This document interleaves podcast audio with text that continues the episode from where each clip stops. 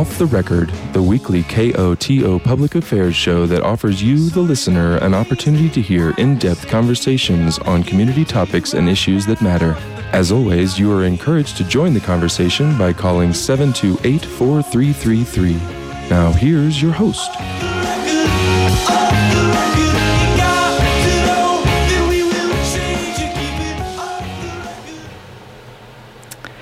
Yes, I'm your host this evening, Gavin McGough. Uh, welcome to Off the Record. And we're talking all things public health in San Miguel County this evening. So, we're going to be talking about human health, but also kind of our culture, our environmental uh, health, socioeconomic things, and how all that plays into our lives here. And we'll also touch on COVID, which has been a huge topic in the public health world over the last three years. Uh, and we'll talk about uh, COVID as it enters a period of transition. Uh, and joining us to help discuss all of these topics, we have in studio um, Grace Franklin, the director of San Miguel County Public Health. Grace, you want to say hello to our listeners? Hello, Koto listeners, and Gavin. uh, welcome and thanks for joining us. We also have Kat Semler here. She's a program coordinator uh, at San Miguel County Public Health. Kat, is there anything you'd like to add to your intro this evening? Uh, just a warm hello as well. Thanks for All having right. me. Uh, and last but not least, we have Chris Smith, environmental health specialist, um, and the historian of the evening, as I understand, with 15 over 15 years, 17 years maybe, of serving uh, San Miguel County environment and health. Hello, wonderful people of Telluride and San Miguel and beyond. awesome. Um, well, thanks you all uh, for joining us. And listeners, please give us a call to join the conversation. That number is 970 728 4333. Um, and we're happy to take your questions throughout the hour. Um, and all right, to, to just lay the groundwork for our conversation tonight, I, I'd love to hear how you all kind of conceive of your mission, uh, your mandate over at the county public health. What is public health for you? Um, and maybe that's individually, or maybe that's uh, as a group. yeah. Well, the uh, mission and vision for San Miguel County Public Health is to ensure that our community residents and environment can thrive and have the opportunity for optimal well being. Uh, it's said a little bit more nicely on paper, but the idea is to give everyone um, the best uh, opportunity to make the healthiest uh, choices for themselves. But I'd be interested to hear uh, on the more, yeah, in, informal level, what does health and public health mean to you all? Yeah, I think uh, for me, public health is a matter of looking at prevention and education as opposed to reactive care. Uh, we leave that to, you know, organizations such as the Med Center um, here in Telluride and also in Norwood. But I think it's a matter of utilizing equitable uh, services to ensure that all populations, regardless of um, socioeconomic status, race, ethnicity, um, sexuality, are treated fairly and kindly, um, and also treated prior to them getting sick. Uh, so, really focusing on education and um, outreach. Yeah, and in addition to that, like uh, um, the public health is as a, a practice or an art form is um, means um, like continually improving the conditions and identifying emergent issues and um, um, and and sometimes it's responding to complaints um, um, concerns of citizens um, uh, environmental or other otherwise Uh, and in, in addition to all of you here tonight, is the county public health team bigger? Um, do you have collaborations uh, with other folks that you want to shout out right off the bat, or how does it how does it all fit together um, for the San Miguel County?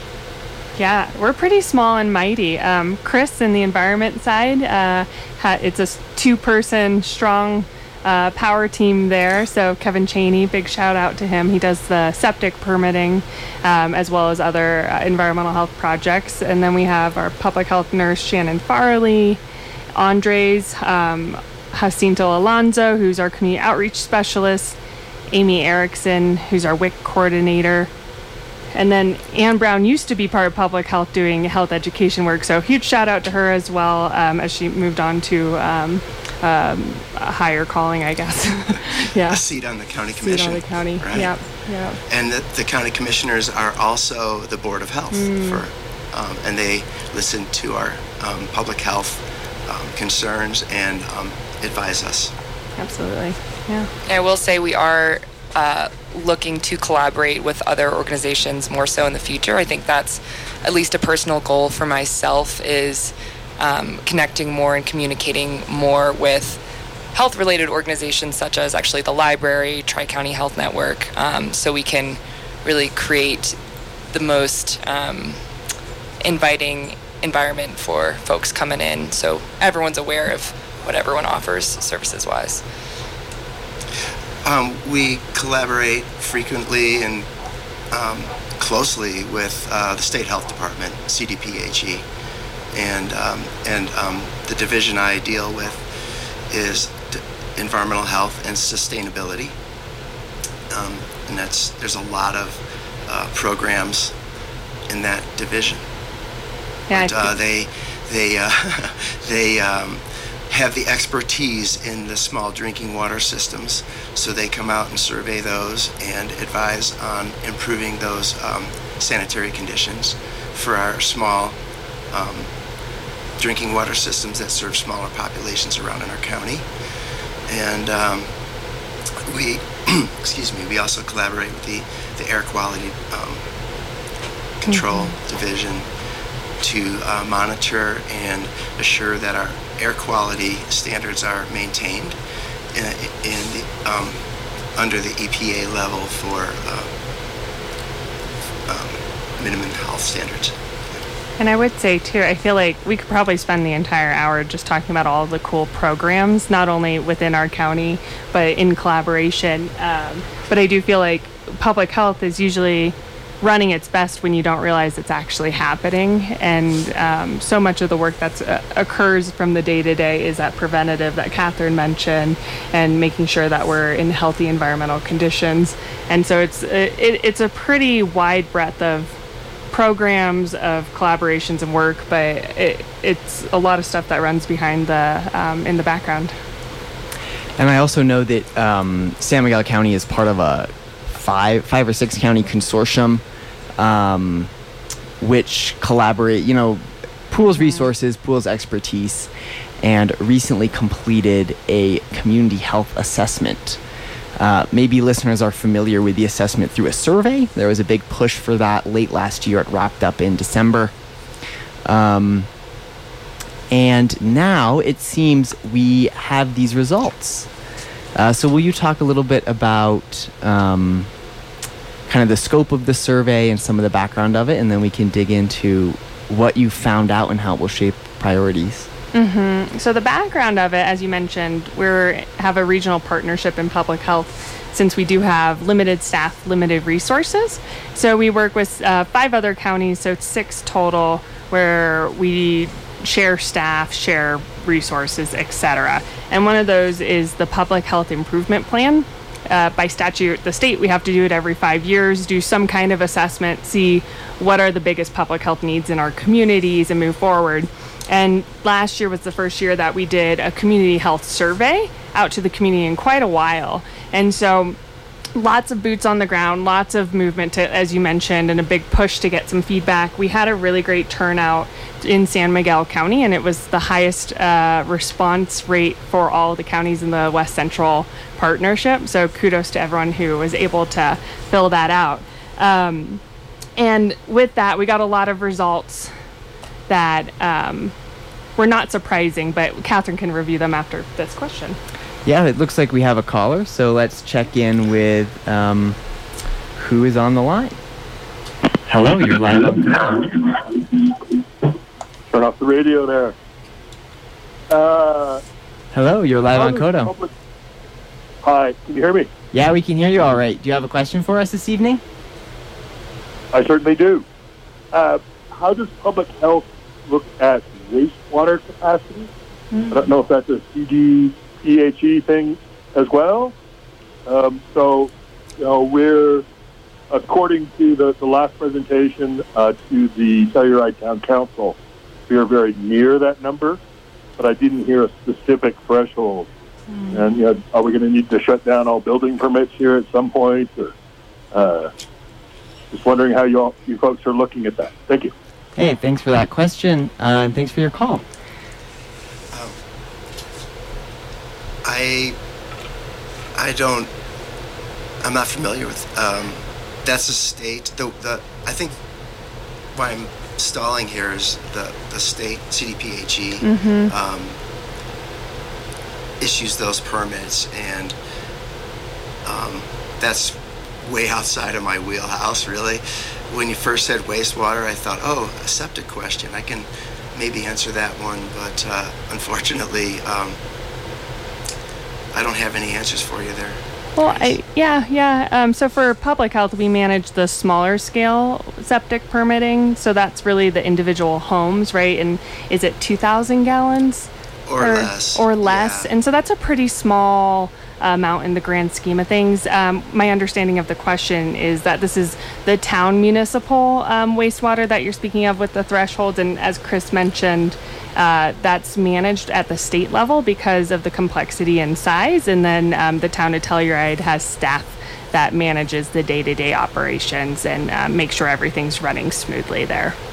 Yeah, and I do um, understand from my own following of the news uh, and reporting on it that um, things are underway to expand that facility out there, which it sounds like this um, listener is in the know on, and I don't have a specific timeline or uh, know either whether.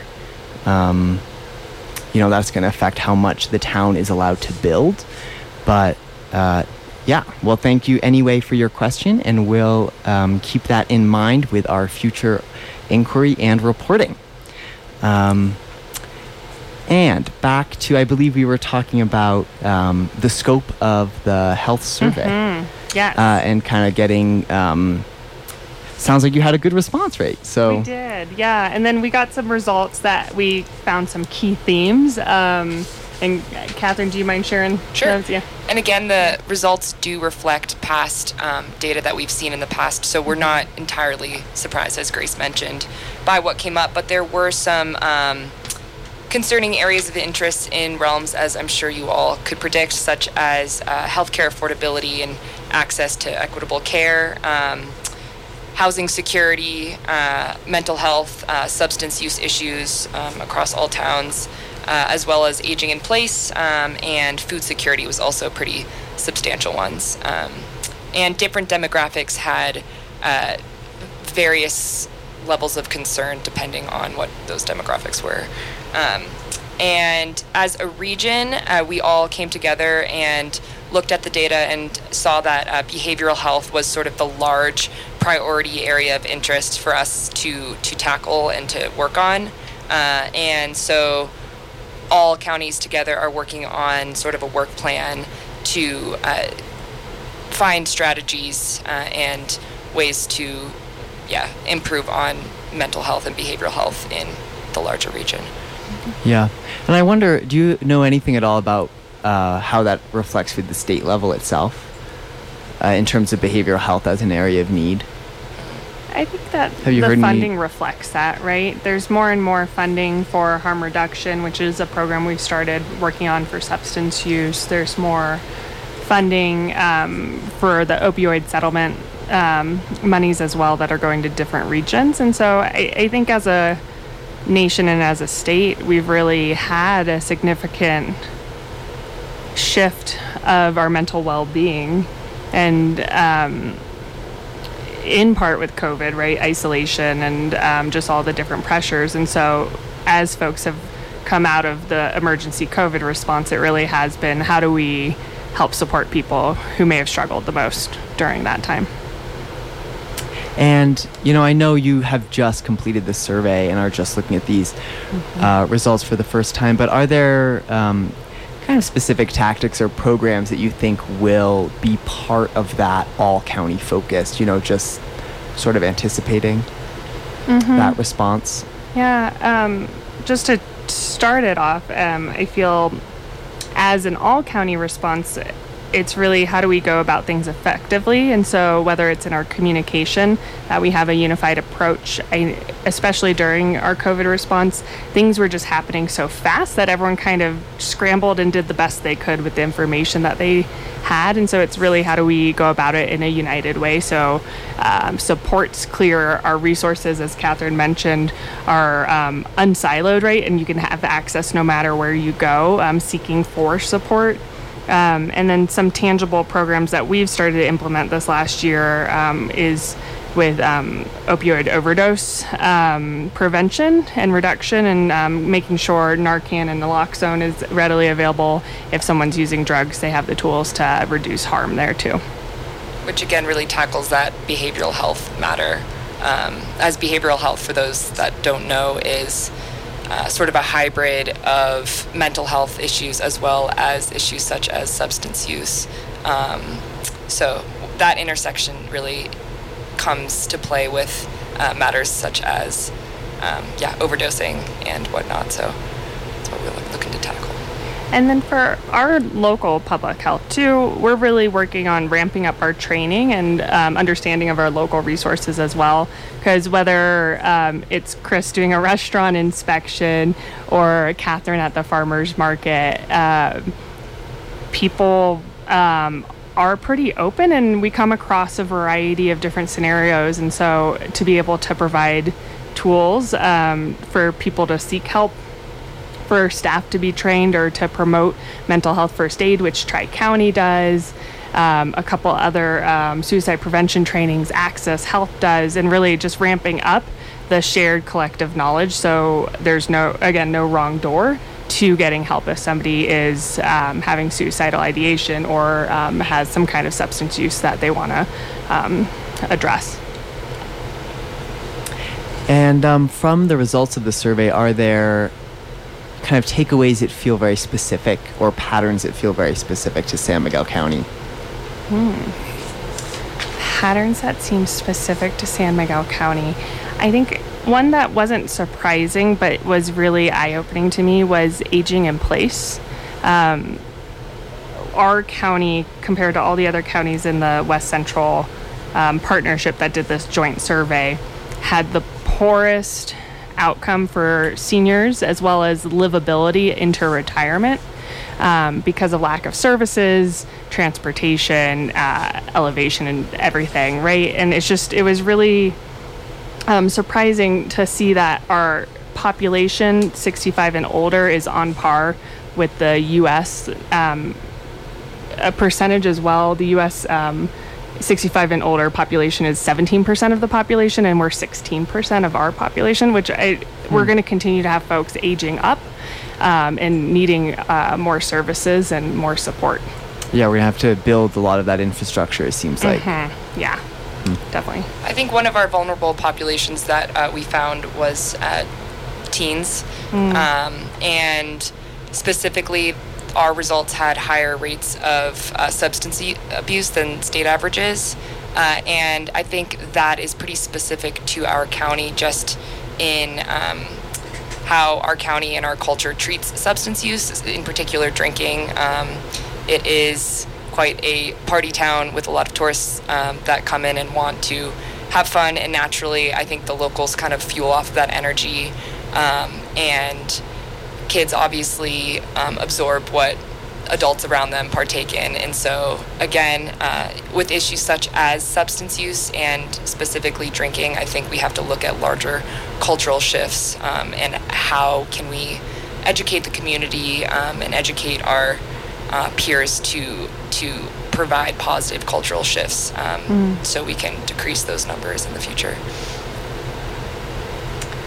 Um, and how much of kind of our public health feels environmental or, or socioeconomic?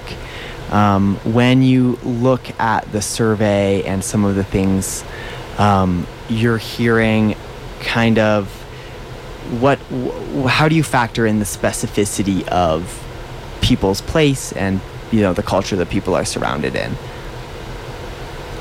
Yeah, I feel like the the the concerns varied, but we're still similar across our county from Egnar, Norwood to Telluride and Mountain Village.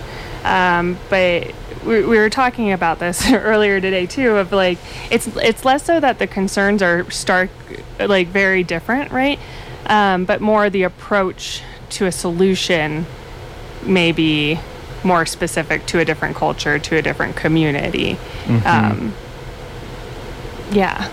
Yeah, that makes sense. As it Yeah. seems a lot of these, um, you know, public health measures require just building a really strong support network Mm-hmm. that goes beyond, you know, merely government itself or merely one, you know, um, area of life in particular. So, you know, with that in mind, and you know, keeping in mind that you're not going to solve everything this year or you know whatever. Um, what comes next? How is the health assessment going to inform planning, next steps, and like what do you do with the numbers? Yeah, what do we do? What do we do with it? Um, well, we continue want to continue to have feedback from the community um, as we plan out our work moving forward. Um, so we're hoping to do some community forums where we can talk about the data. We've done some key stakeholder presentations. We presented at the board of county commissioners with some data, but we want to take a step back and do that out into the community as well, not just get stuck in our own little vacuum. Um, but with that, the West Central is meeting to really take that behavioral health, mental health priority and figure out regional actions that we can do together as a group. And then from there, that's where we really want to take the community voice of saying, this is what we're seeing, this is the region's plan, now what? we do already have um, the 2023 work plan was developed just to say what is our actual capacity as a six and a half person department? Um, and then what are the needs and start to build out from there and a lot of that was informed by um, the survey results as well um, but we'll continue to adapt into 2024 2025 Awesome. Yeah. Um, is there anything in particular you would like to add about the community health assessment? Um, we'll definitely have the opportunity to return to this Mm-hmm. topic in the future, but um, you know, for now we can put a pin on it and to move something else and move on to something else, unless you have um, something you'd like to share about takeaways from the process. I, I mean, I think the takeaway is really just how engaged our communities are and um, how interested everyone really is in participating in the system. I, I was just blown away with um, the number of respondents, both English and Spanish surveys, and um, the desire to, as we've seen from other surveys throughout the last couple of years with Tri County, with the East End Master Plan, just that people really are hungry for change and willing to participate to um, help make that happen. So, just a huge thanks to San Miguel County and the, all the work that is getting done outside of our little bubble in the Department of Public Health. All right, listeners, you are tuned into Off the Record on KOTO Telluride. We are talking this evening all things public health with Grace Franklin, um, Kat Semler, and Chris Smith, all from San Miguel County. And we will be uh, back for more discussion of COVID, of takeaways from COVID, and you know whatever else happens next. Um, yeah, so stay tuned and give us a call.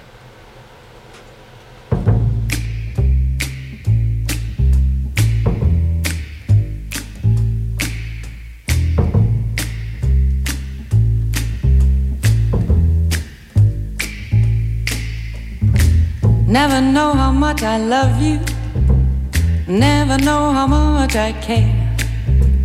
When you put your arms around me, I get a fever that's so hard to bear. You give me fever. When you kiss me, fever. When you hold me tight, fever.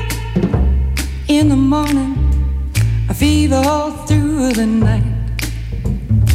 Sun lights up the daytime, moon lights up the night.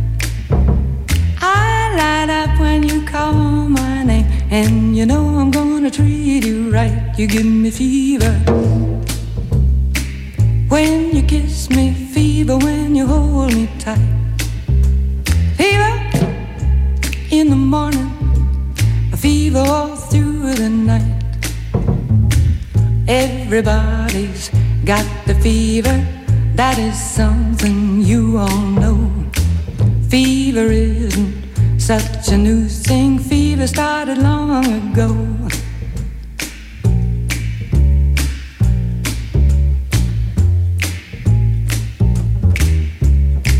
Romeo loved Juliet, Juliet, she felt the same. When he put his arms around her, he said, Julie, baby, you're my flame, now givest fever. When we kiss it, fever with thy flaming youth.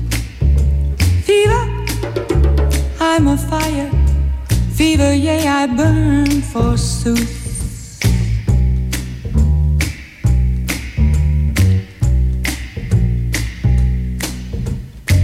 Captain Smith and Pocahontas had a very mad affair.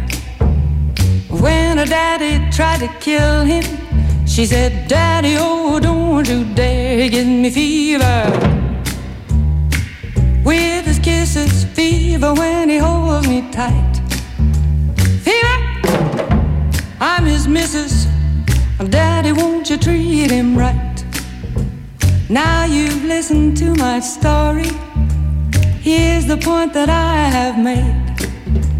Chicks were born to give you fever, be it Fahrenheit or centigrade, they give you fever. When you kiss them, fever, if you live, you learn. Fever, till you sizzle. What a lovely way to burn.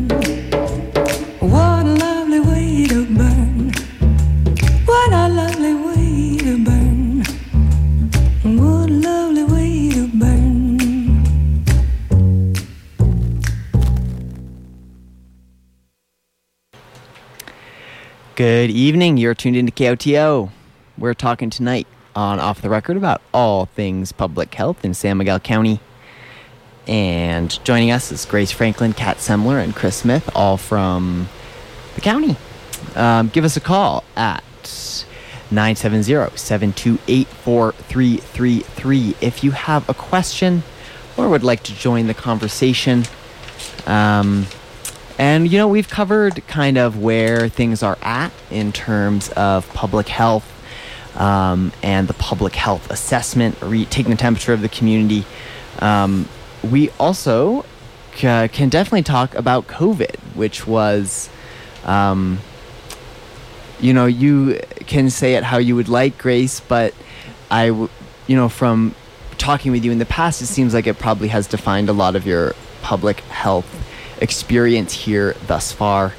Um, and I'm not sure how that goes for the other two of you, but um, yeah.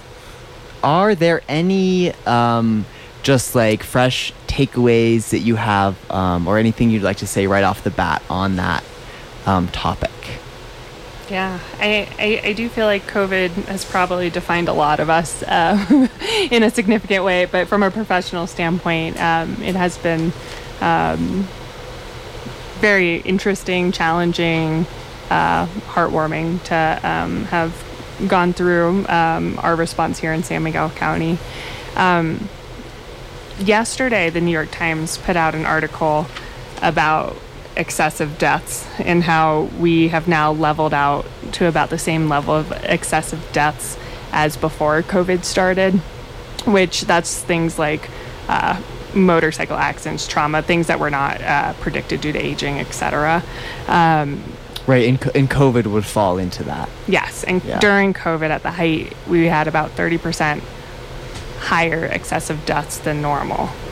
And so we've hit a really interesting marker um, recently where we have treatments that can really help se- avoid severe disease um, and support folks who might um, have um, be more fragile. Um, if they were infected, we have vaccines that do a great job, as well as hybrid immunity from folks who've been infected, um, folks who've been infected and vaccinated, um, the whole gamut. And so we've come a long way. but the the bummer statement to go with that, the and, is that it's definitely not going anywhere, and COVID's still with us um, for quite some time. The I think the a few times ago when we were chatting, there was a prediction from epidemiologists that it'll take about 10 years for um, the virus to really reach a level of seasonality, um, where right now it's just mutating. Similar to the flu rate, uh, it, it, just mutates over time and can um, be more infectious or more severe, etc.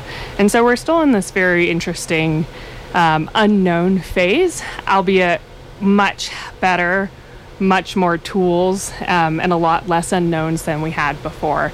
So I would say for me, my behavior is not changing currently, um, but in as we approach the fall, as we approach the next winter, definitely taking a pause, seeing what's going on, um, and still being aware of the fact that it is um, ever present. Um, yeah, um, for me, uh, the re- the COVID response um, kind of it was re- the hardest part was getting used to working at home mm. and trying to keep myself busy without um, being um, distracted. and uh, I never got good at working at home, and um, so I I just am able to concentrate better and work at the office.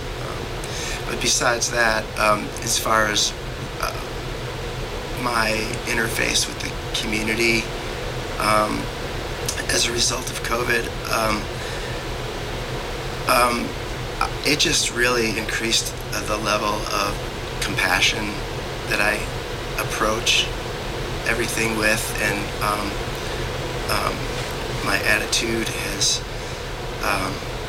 changed a little bit to be um, more sympathetic and more helpful um, than I was before, and um, realizing how um,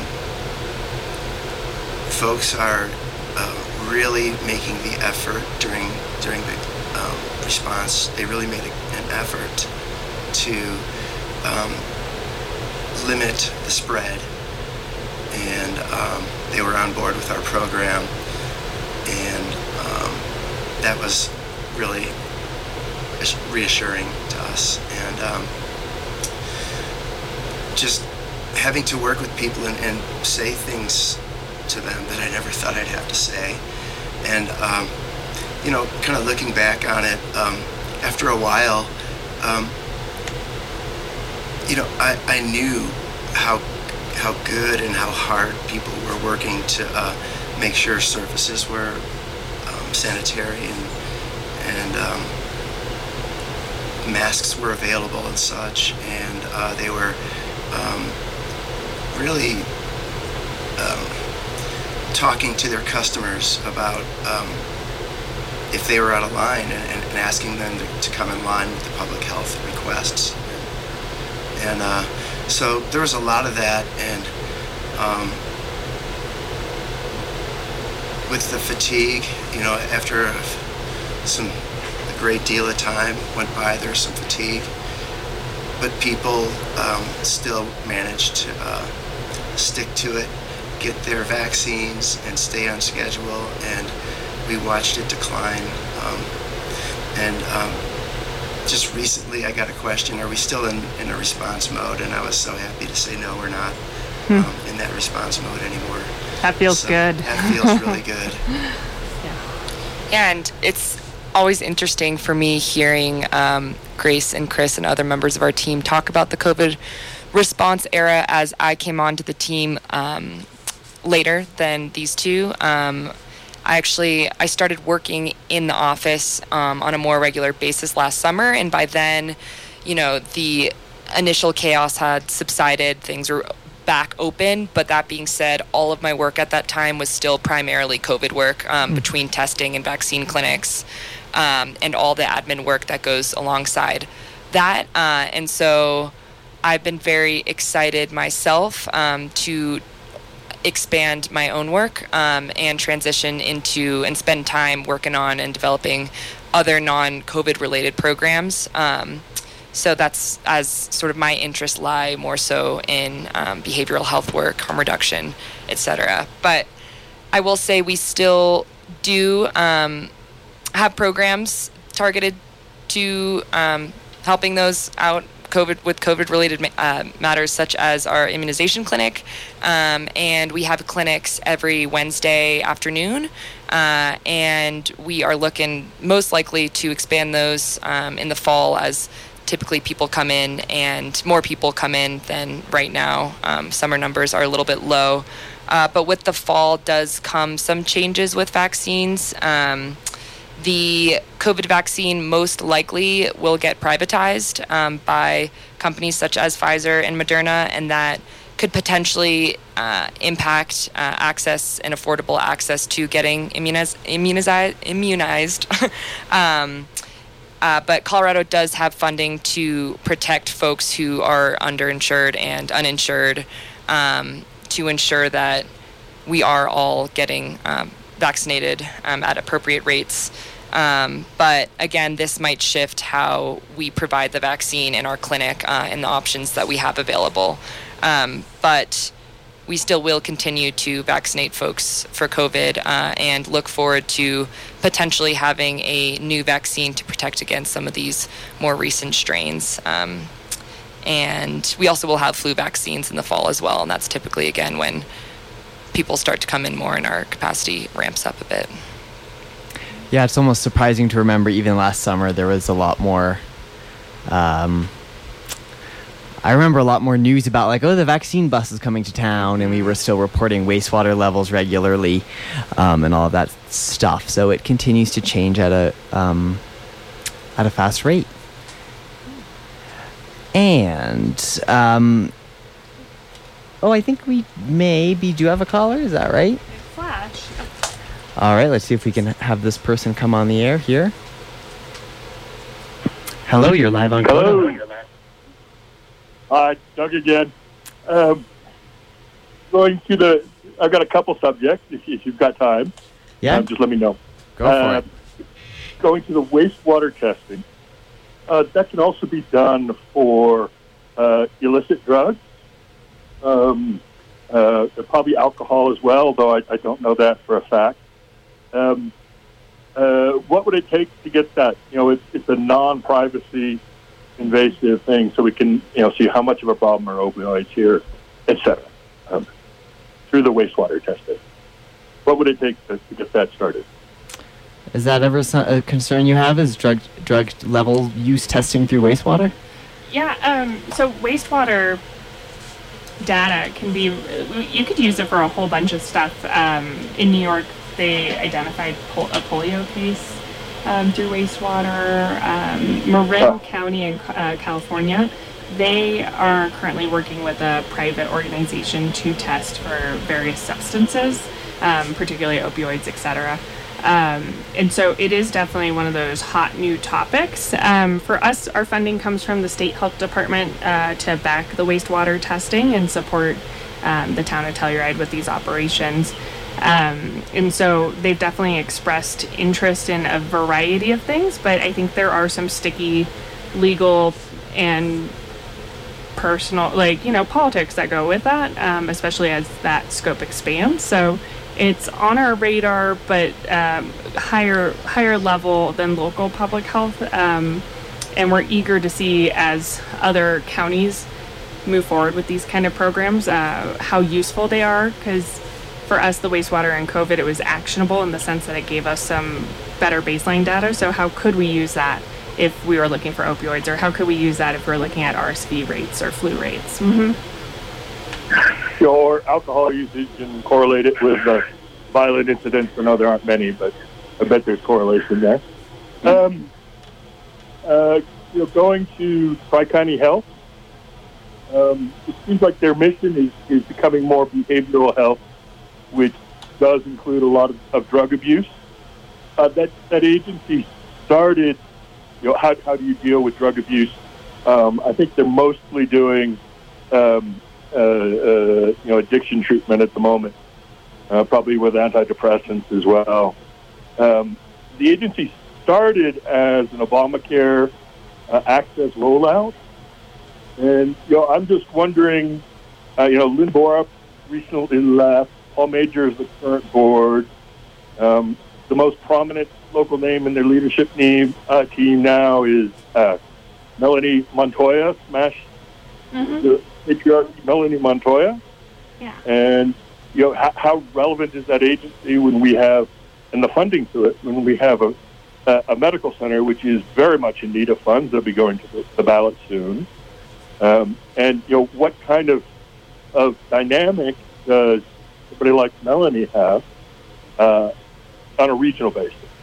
You know, what kind of reaction are, are how are people going to react to that? And you know why you know, wouldn't that money better be spent on prevention and uh, supporting the medical center? Yeah, that might be a broader scope question than just for the county here. Um, but we appreciate your uh, inquiry into, um, you know, where resources are going. Is there a final question you have for us this evening, um, Doug? I, I think the big question is just, you know, we have only so many health dollars. I know they're coming out of different pots, but, you know, you can make those those local deals. You know, you can take more of this pot, we'll take more of this pot. And, you know, maybe that money would be better spent on the funding shortfalls for the medical center. So I guess the question would, you know, I'm raising the possibility that we we switch those monies, or most of those monies, to the medical center. Maybe the remainder is to public health.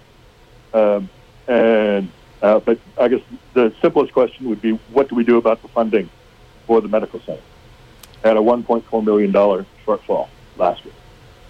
All right. Yeah. Thanks for um, that question, and we'll uh, we'll get back to you with some reflections on funding and resources and uh, all that. Um, thanks, Doug, and have a uh, thanks for listening in. Thank you. All right. Bye now.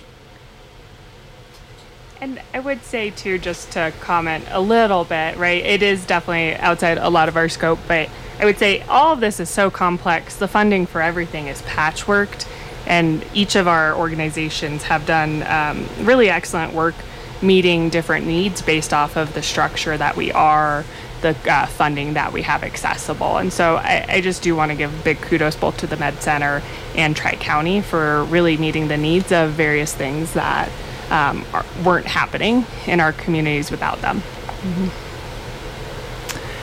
Awesome. Tri County does offer uh, a number of programs that are not directly related to um, physiological health, in this, and more so, um, you know, there are programs for um, nutrition and um, dentistry, um, and again, um, more social and emotional health matters that I think they do tackle a a large area that the med center might not necessarily um, have expertise in in the same way. More of those social matters as opposed to physiological matters. All right. Um, I we were on the topic of um, COVID. COVID, and before we, you know, close out of that entirely, um, are there, you know, other specific things you just want to add? I think we covered the fact that immunizations are still available. Um, so listeners, stay tuned as we enter the fall season here. Um, and you know, I guess I guess my final question would really be: Are there ways in which the public health um, department, office, department, Department. um, is already thinking about, you know, how can the next pandemic or the next, you know, flare up of disease or even future COVID management, you know, what what will that look like? Will it look different um, either for you as a department or um, hopefully kind of on a broader um, level? I know that's something that public health is considering all the way up the Yeah. line. Yeah, I, I mean, COVID's here, and we should be prepared to respond to various waves as they come and go. And so for our team, we do have free rapid COVID tests for folks to pick up. Um, as Catherine mentioned, we have uh, free, currently free COVID vaccines, and we'll continue to make that available to the public as things change. But as we move forward, um, public health has always been planning and preparing for a flu pandemic, right? That seemed like the most logical, um, likely concern um, because it mutates and all these, um, and it's something that we know um, already exists. And I think that from like a from a communicable disease standpoint, we should continue to be prepared for uh, more vector-borne diseases, more uh, communicable diseases with climate change, with um, globalization. It's just things spread uh, more readily, and so as a as a state, the state health department's been reorganizing this last year based off of um, reflections and after action reviews of what went well, what could have been better with our COVID response. And then regionally, we've really been beefing up our own programs, procedures, as well as our emergency supply caches to make sure now that we've kind of sat in a prolonged response, what can we do to prepare for something completely unexpected or something that might last just as long? All right. Um, we are on Off the Record. You're listening to KOTO. We're discussing all things public health. And joining us in the studio is Grace Franklin, Kat Semler, and Chris Smith, all from San Miguel County. Uh, we will be back in just a moment to uh, kind of close out our show this evening. Um, and feel free to join the conversation anytime at 970 728 4333. And thank you for tuning in.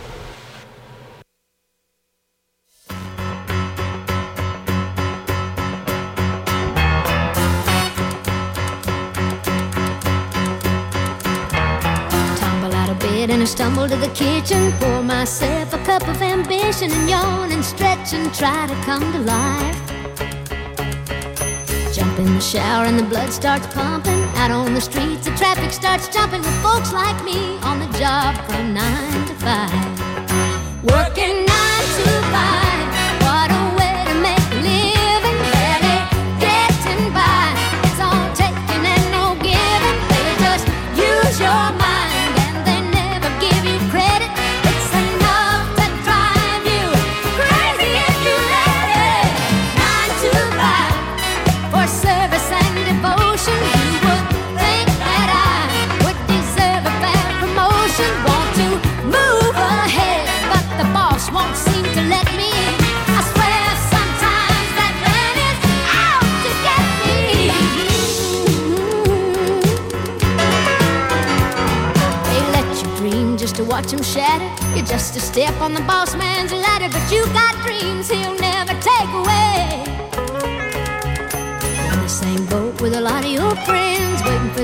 your ship will come in and the tide's gonna turn and it's all gonna roll your way.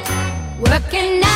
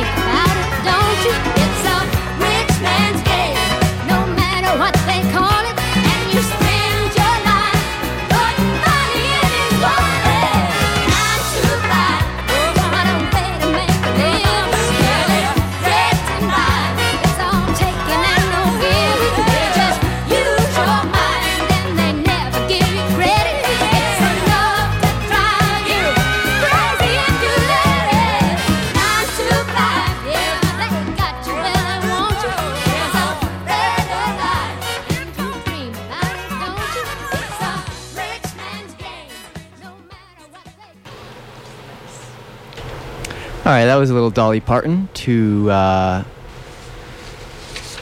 yeah, just remind us of, of her effort in the um, COVID pandemic. Uh, she was a promoter of the Moderna vaccine. Is that she right, was Grace? an investor. An Yeah. investor. All right. So she backed it up to make it happen. Um, as I'll say every day, thank you, Dolly. Um, Dolly provides, yeah. yeah. and, you know, we don't have a whole lot of time left this evening, um, but I would love to give some time to, um, you know, what is happening now and what comes next. Um, Kat, at one point you had mentioned that there was now space and time to think more about other priorities, other focus areas that are just not pandemic related. Um, you know, and I am just wondering, you know, I have, I understand there's some um, sexual health programming, there's some behavioral health and drug use programming.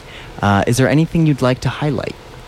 Yeah, um, we again, those are the two pretty substantial programs we have outside of immunizations. Um, our sexual program is pretty fantastic. We offer free, confidential.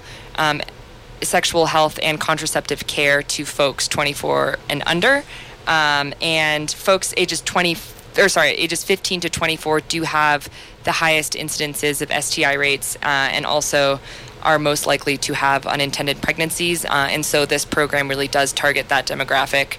Uh, and we offer a wealth of services um, from you know the pill to IUDs to copper implants to PrEP, which is um, a medication you take daily to prevent HIV, um, as well as STI testing for a range of um, different pathogens. Uh, and as of now, it's it's been a bit of a slow start um, getting folks to our clinic, but um, we've had more and more people come in for both um, contraceptive care and sexual health needs.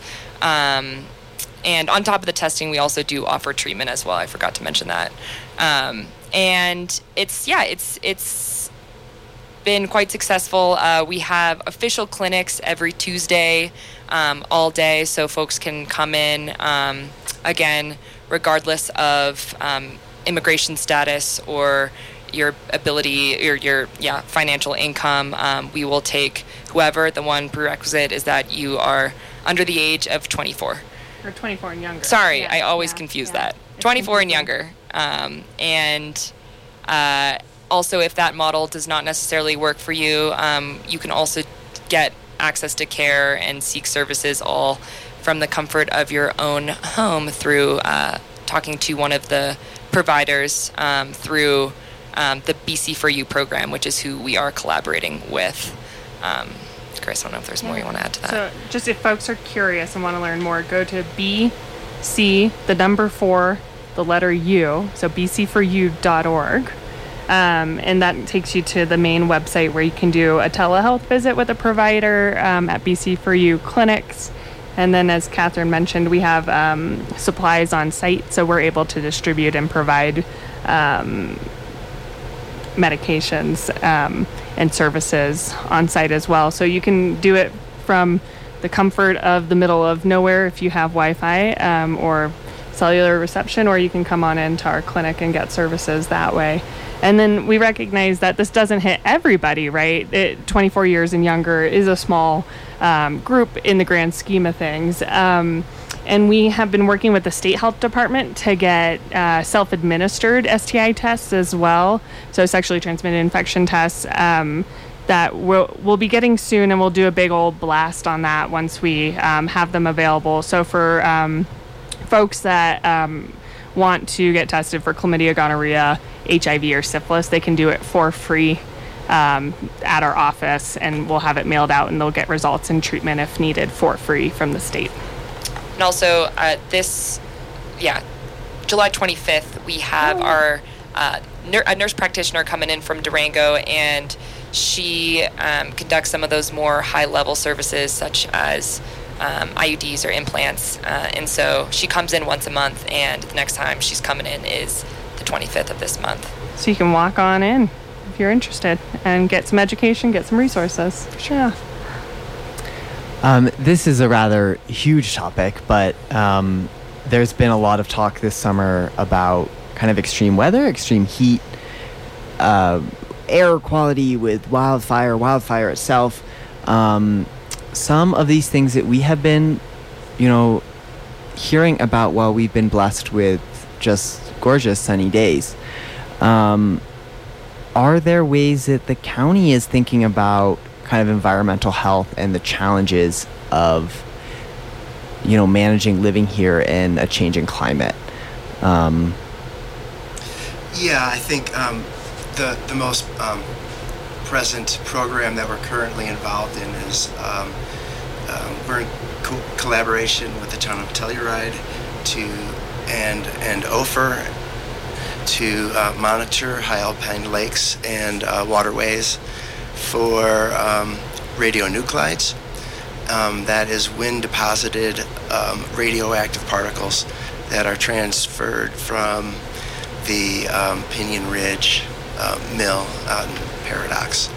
So the concern is um, we're getting a baseline for those numbers, and uh, if that um, facility fires up, um, then then um, we'll be able to compare uh, any changes in our in our uh, air quality. The way they get that um, information is kind of interesting. They they um, they sample the the waterways, the sediments, and they they're sent to a lab and, and analyzed. And um, so far the the amounts are below EPA actionable levels, so that's a, a good sign. Yeah, you reminded me too that we're also part of a collaborative um, where Star Jamison, who's um, the national nat- natural resource director at the county, she's spearheading the climate action plan um, with Eco Actions, Ouray County, and a couple other partners, and really taking a look at what our existing programs are doing to help minimize greenhouse gases and then um, support a more sustainable future. composting would be part of that too. Yeah, that's a new that's a new program at the um, county. There's a big grant to help with composting. That's not under us, but it's a really ex- really exciting project that's going to be coming down the pipeline. And there's a survey out currently um, on the Natural Resources website for folks to say what their thoughts are about composting in our county. and healthy soils maybe make healthy residents so you know There you go. public health has uh, its implications everywhere Yes. um, or its entanglements everywhere. Uh, you know, just to kind of close out our evening here, we only have a few minutes left. Is there any specific message you'd like to give to listeners who, um, you know, are either curious about public health initiatives or want to get involved or, um, you know, want to keep up with your work, uh, want to give some feedback, any of those things? Just how how do you engage um, with the people of San Miguel County, and how does that inform the work you do? Yeah, I haven't memorized our main line yet, but I feel like it's 970 728 4289. That might be our fax, it might be our main line. I can't tell you off the top of my head. Um, but if you have questions, give us a ring. Give us an email at publichealth at san miguel county co.gov. Um, or you can sign up for our newsletters. We do do um, news releases every once in a while. Um, our last one was about animal borne diseases that are common in the summer, right? And ways to prevent um, getting bit by a tick or what to do if you do. Um, and you can go to the San Miguel County uh, news alerts and sign up for that. Um, you can sign up for public health or whatever other county uh, organization work that's going on and um, getting notified there. Yeah, also, I think uh, similar to what Grace said, we do want to interface more directly with the public. A lot of people don't even know we have a presence in town and have an office. Uh, so if you want, you can come on upstairs. Uh, we are at 333 West Colorado uh, the Miramonte building. And again, we have a full wealth of resources and anything from uh, condoms to Narcan to fentanyl test strips to free uh, COVID self testing kits. Uh, and come chat with us and learn about the resources that we have to offer and take some goodies home. We also will be at the farmers market Yes. do you remember the date? I don't. Sometime in August, I think the 18th? 18th? 15th, 18th. So, yeah. The fri- the mid the mid Friday. The mid- farmers market in town. Yep. Uh, and so we're tabling there once a month, and we uh, would love to chat with you all there as well. All right, listeners, get out there and put a name to a face to a voice. Um, thank you for tuning in uh, as we've been discussing what's going on at Public Health um, in San Miguel County. And that will wrap up our evening on Off the Record tonight. Uh, stick around. Rock and Rob will take to the air at 7 p.m., which is just about now. All right, have a good evening. Thanks for listening to Off the Record. Opinions expressed on this show are those of our guests. Join us again next week for another installment, and in the meantime, drop us a line at news at koto.org with feedback and ideas.